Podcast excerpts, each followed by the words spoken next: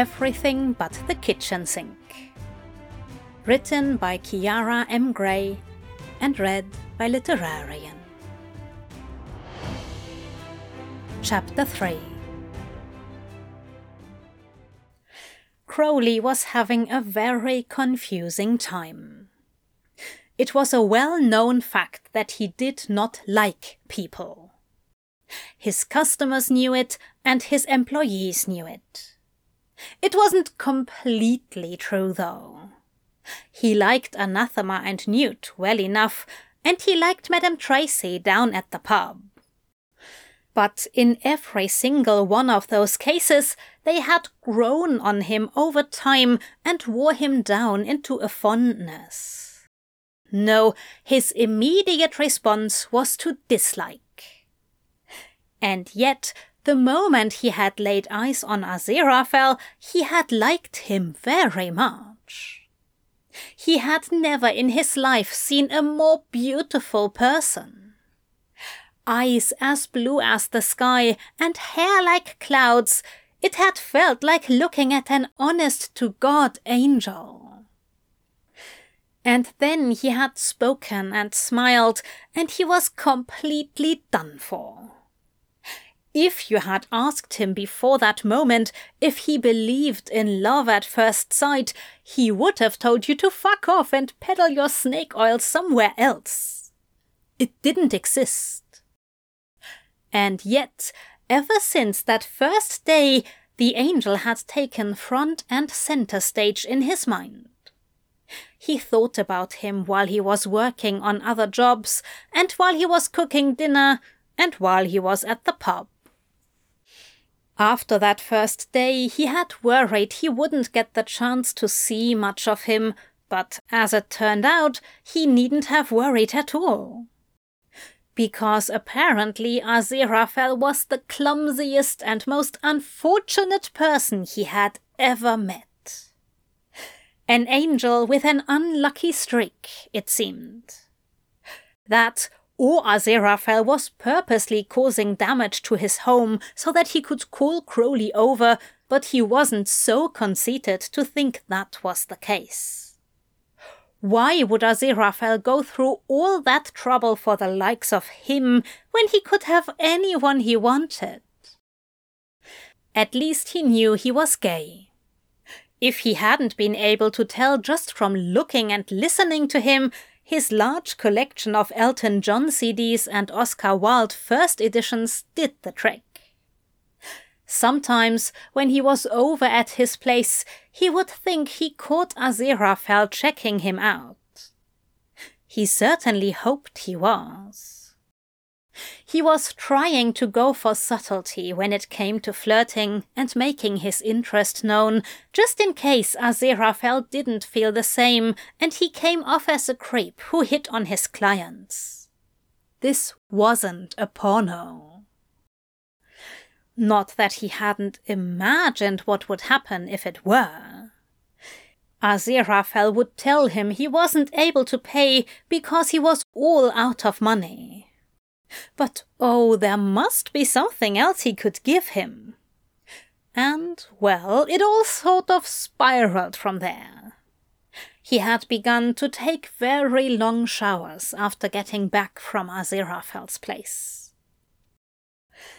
He was currently sprawled out in his bed, having just woken up from a very good dream that involved laying in the back garden while feeding Aziraphale slices of apple. Aziraphale had smiled at him in the dream like he was the only thing he wanted, and it had felt like coming home. Waking up alone in his bed, just like he did every morning, had left him grumpy. It had been three days since he had last been to Aziraphale's house to fix the curtains in his bedroom after they had fallen off the wall. Maybe today he would accidentally rip the banister off his staircase or break through a back window, and he would call him, and he would be able to rush over and be his hero again. Knowing Aziraphale, it wasn't unlikely. At that moment, his phone rang on the bedside table and he scrambled to pick it up, hoping to see Aziraphale's name on the caller ID. No such luck. He growled and answered it on speakerphone. What witch? Good morning to you too, boss. You have an appointment today in an hour. Make sure you're there on time. I'll send you the address. He flopped back on the bed and rolled his eyes. Yeah, yeah. You say that, but you have been late for four different appointments in the last two weeks. I get that your neighbor is super duper hot, but I need you to do your job today. You know, to pay the bills. Crowley groaned and rubbed a hand over his face.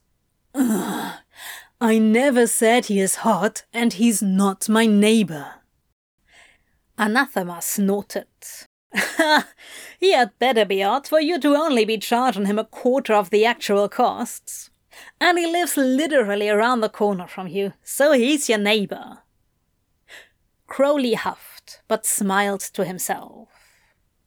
Anathema had no idea. Aziraphale was perfect in pretty much every way, and if he got a call from him, he most certainly would skip an appointment to help him. Whatever, it's my company. I can do what I want. Yes, it's your company, but I run the books and we don't do charity work. Crowley ground his teeth together. It's not charity work. I can fix whoever's shit I want to, and I want to fix his. I'm still getting all my other jobs done. This hasn't hindered that at all. Now leave me alone before I find someone else to do your job that won't be on my back like a nagging mother. Anathema blew a raspberry into the phone. You could never replace me. You love me too much.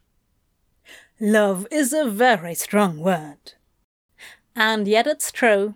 Now get up and get ready for the day. She hung up, and Crowley remained lying in his bed for several minutes more just to spite her. By the time he actually dragged himself up, he had to rush through his morning routine in order to be on time to his appointment. It was a simple job, just replacing a medicine cabinet that had fallen down in the bathroom of an elderly woman's home. He was just putting the finishing touches on screwing it to the wall when his phone vibrated.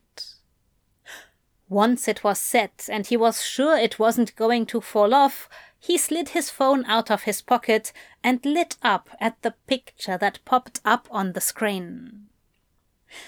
Aziraphale had let him take one of him once he told him it was for records. It wasn't a lie.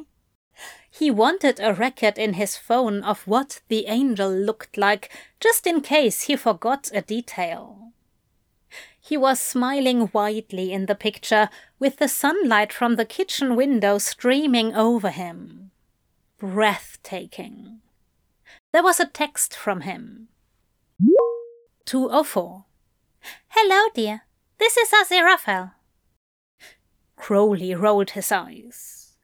Of course he knew who it was. I'm afraid I may have messed up again. Nothing major this time. One of the shelves built onto the wall in my study fell down while I was in the shower.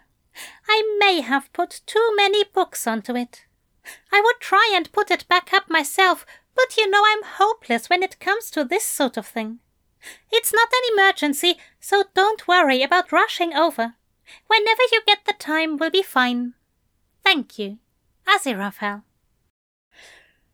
Crowley grinned and took a moment to imagine Aziraphale in the shower. It was a fantastic image. He could just picture the way the water would flow over his curves and catch on his lashes. The way his lips would part as he looked up at him, eyes so big and hopeful. Just the picture of innocence and debauchery. He shook the image from his head with a bit of regret and typed out a response. 209. Hey, Angel. It's no problem. Just finishing a job now and we'll head over. Be there in 30.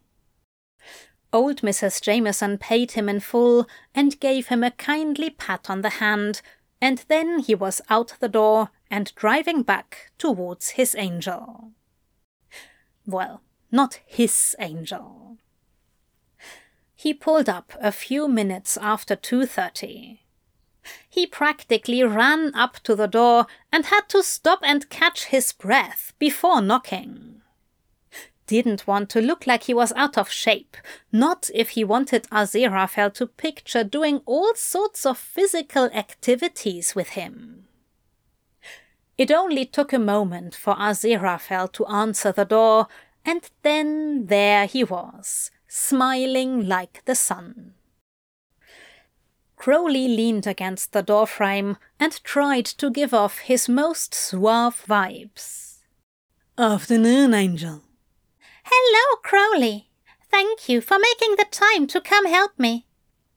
I always have time for you, Angel. You know that.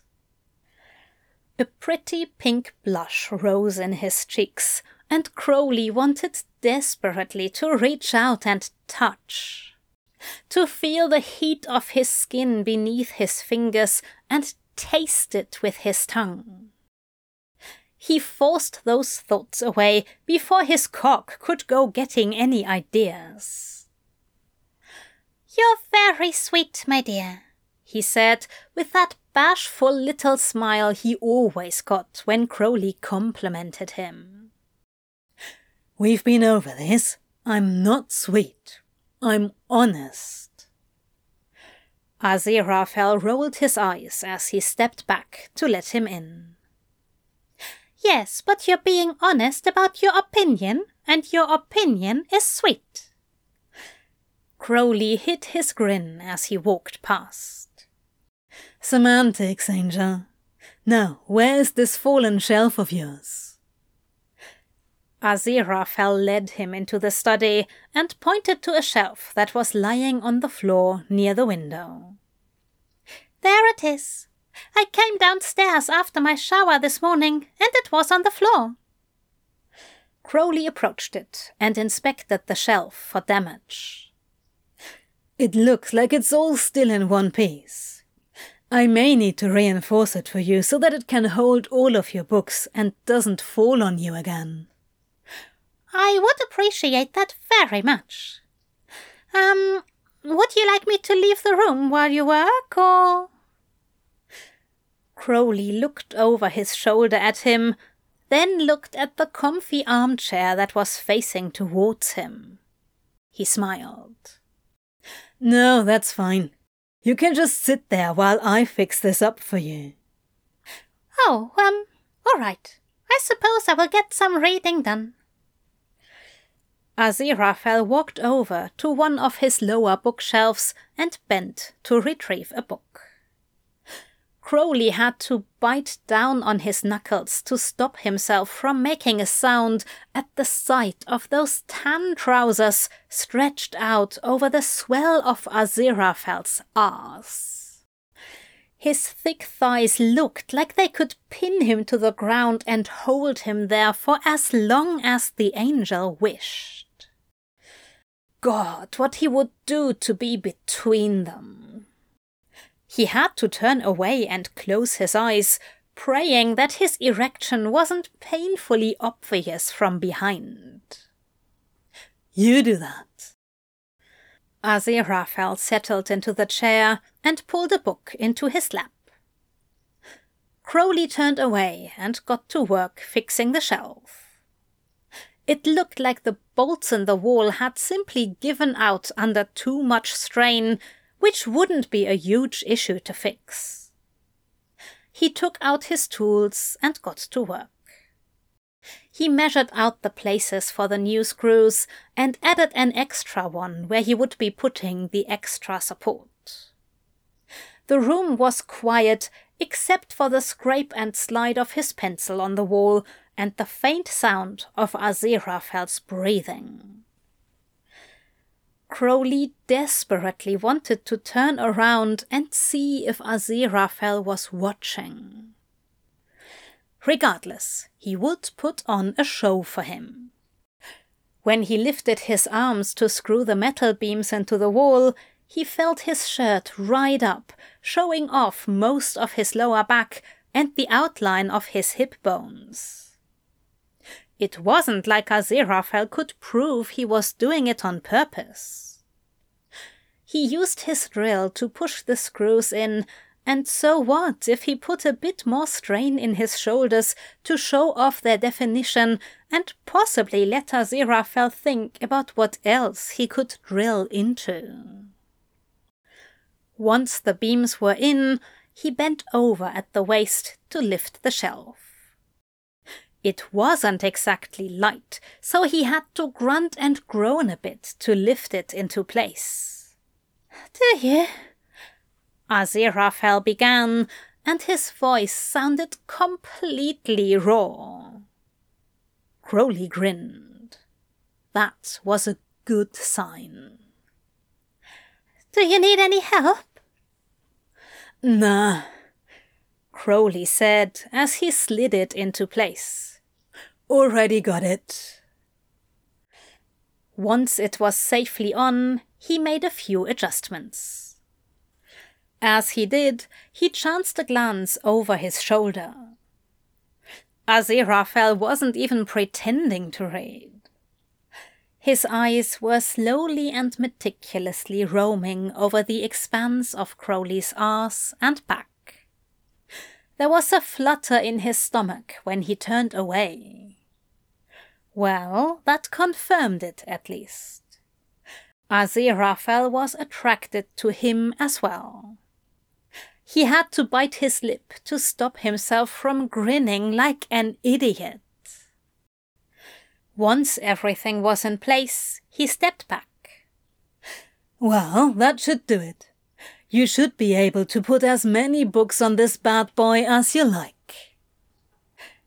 Aziraphale stood and came to stand beside him. It looks wonderful, Crowley. Even better than before. Thank you, my dear. Of course. He glanced at him out of the corner of his eye. So, um, was that all you needed from me today? Hmm? Aziraphale asked, turning to him. I believe so. Nothing else has broken yet today. Crowley raised an eyebrow and tilted his head. You sure? Nothing else here I need to screw? He didn't miss the way Aziraphale's eyes widened and his face flushed with heat. I um no, not that I can think of. They stood there, staring at each other for a long moment before Crowley shrugged. All right then. I suppose I'll be going. He picked up his tools and put them back on his belt before turning back to Aziraphale. But if you think of anything at all around here that needs my attention, feel free to call me at any hour. I'll be here.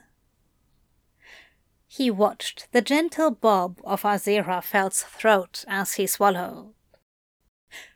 Will do, dear.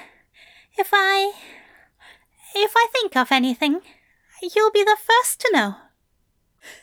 Well, I would sure hope so. I would be terribly disappointed to find out you have another handyman waiting in the wing. Oh, no, certainly not. There's nobody else but you. Crowley smiled gently. Good. There was a moment where Crowley thought Aziraphale might reach out, might finally touch him. But then Aziraphale blinked, and the moment passed. Ah, yes. Well, I should let you go. I'm sure you're very busy. Crowley shrugged as he followed him to the door, pushing back his disappointment. Uh, that's the beauty of owning your own company. I get to decide how many people I see each day. Aziraphale's eyes sparkled. Then I count myself among the lucky. I hope to see you soon, my dear. Crowley turned back once more, just outside the threshold. I hope so too, Angel. It wasn't until later, when Crowley was safely in the confines of his own home, that he let himself think about the hungry way Aziraphale's eyes had devoured him. He had looked like he wanted to bend him over the sofa and take him right there. If he had, Crowley wouldn't have complained. No, not at all. He was almost desperate for it. Desperate for the feel of Aziraphale's hands on his bare skin and those soft, pink lips to press against his own. Though he normally kept an air of professionalism with all clients, if Aziraphale initiated something, there was no way he would be able to deny him. Even if all Aziraphale wanted was a quick fuck with the local handyman, he would take it. Even if all of this was only an erotic fantasy for Aziraphale and nothing more, nothing deeper, Crowley would grasp at it with eager and grateful hands. Even if that's not all this was for Crowley. He had never felt like this before. He didn't want just one quick screw over a kitchen table, though the thought was very endearing. He wanted to wake up in the morning with Aziraphale beside him. He wanted to learn how Aziraphale liked his eggs and which tunes he hummed in the shower. He wanted Aziraphale to look at him like he was worthy. But that was a lot much more than he could ever hope for. So if Aziraphale asked him for his body, he would give it more than willingly. He would give and give and give whatever Aziraphale would take, and he would say thank you because an angel had never looked at him before. Not like that. And Aziraphale was so sweet and kind and gracious and caring. It seemed as though he had been mistreated for most of his life, taught to think he was unworthy of the things he wanted. But he deserved to have whatever his heart desired, whether that be cookies or books or Crowley. God, he was being pathetic, wasn't he? Throwing himself at the first beautiful man who smiled at him and treated him like he was special. Oh well, he was past caring about that sort of thing. All he knew was that Aziraphale would have to be the one to initiate anything. Crowley wouldn't risk scaring the angel away or giving him the wrong idea. No, if Aziraphale wanted him, he was going to have to do something about it.